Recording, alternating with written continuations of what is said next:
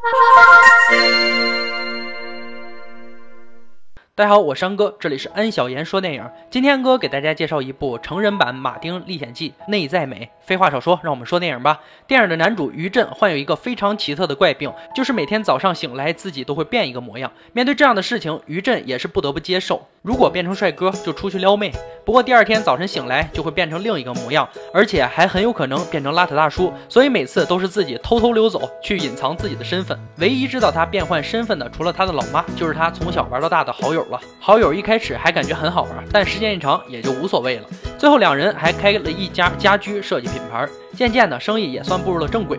一切的改变还是在他为了买一个家具配件，来到了女主李秀所在的家具店，而李秀却深深印在了于震的脑子里。就这样，虽然每天样子不同，但是能见到自己心仪的女生也是一件幸福的事情。更何况李秀全然不知，于震也一直想找个机会约李秀一起出来吃饭。但是这个不定时的外表，或者说不够满足要求的外表，让于震一直都没有迈出这一步。直到有一天，于震终于变成了一个帅小伙，因此借买家具的机会约到了李秀，甚至还将他带到了自己工作的地方。作为同样对家具了解的李秀，肯定也知道于震所工作的家具厂是一个很有名的品牌。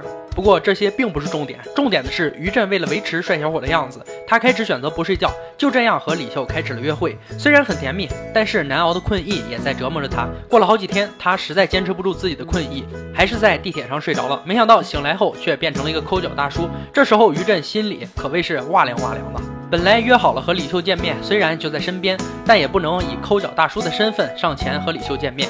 就这样，于震在李秀的世界突然消失了，这让李秀也感到莫名其妙的。但后来，于震变成了女孩子来找李秀，也许是煎熬，也许是真的忍受不了了。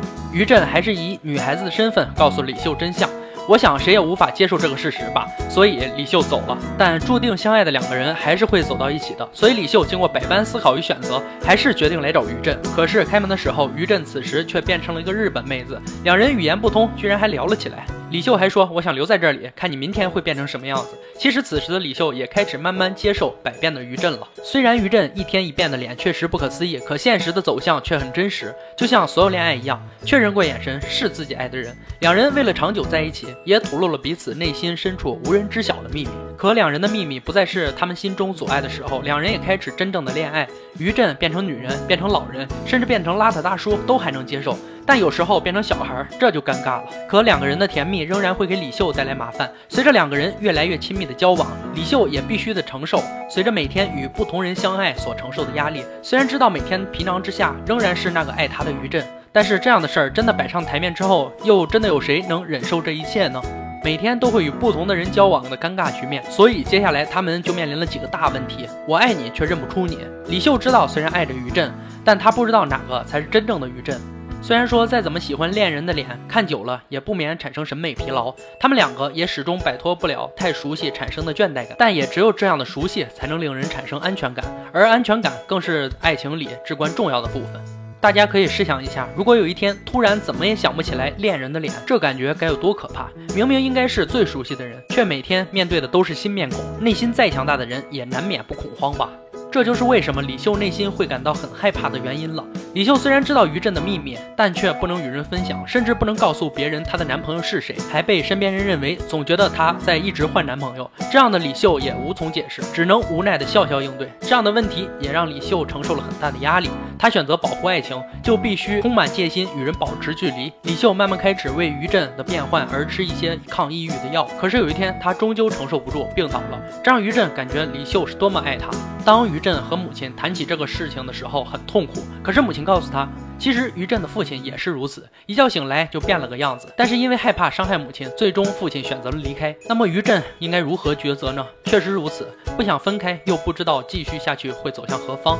漫天飞雪，两人牵手散步的画面很温暖。李秀此刻开心的想着明天要一起去哪儿，而于震却说：“我们分手吧，那些药就别再吃了。”表情和话语是那么的温柔，而态度却又那么的坚决。极冷和极暖的对比，就像爱情曾给予彼此最美好的时光，却留下了不再有你的残酷未来。也只有留下一个人，才有机会在彻底的孤独中看到自己真正的问题。李秀说：“今天的我和昨天的我一样吗？每天都是同一张脸，每天以不同的心情面对别人，说不定每天变成不同的不是你，反而是我呢。原以为这段爱情走到后来的痛苦是他天天变脸造成的，但事实上的痛苦来源是不知不觉改变了自己，因为太在意认不出于震而没有安全感，自己越来越不想戴着面具面对他人，而忽略了不管于震变成哪张脸，都依旧温暖如初的爱着他的心。我们有时候总是太在意自己缺失的部分，因而看不到自己也拥有别人没有宝贵的部分。虽然面对的天天变脸的男友让人没有安全感，但有谁能像自己每天都可以看到一张不同却爱着他的脸？不管在一起多久，始终有新鲜感。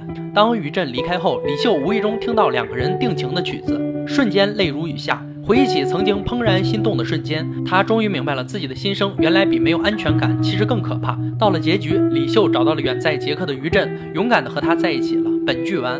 这是一部很温馨的电影。李秀为了爱情承受着来自多方的压力，而反观现实生活，很多相爱的情侣不也是如此吗？两个人在一起，难免会为对方产生一些压力，但相比给两人带来的快乐，这些压力又算什么呢？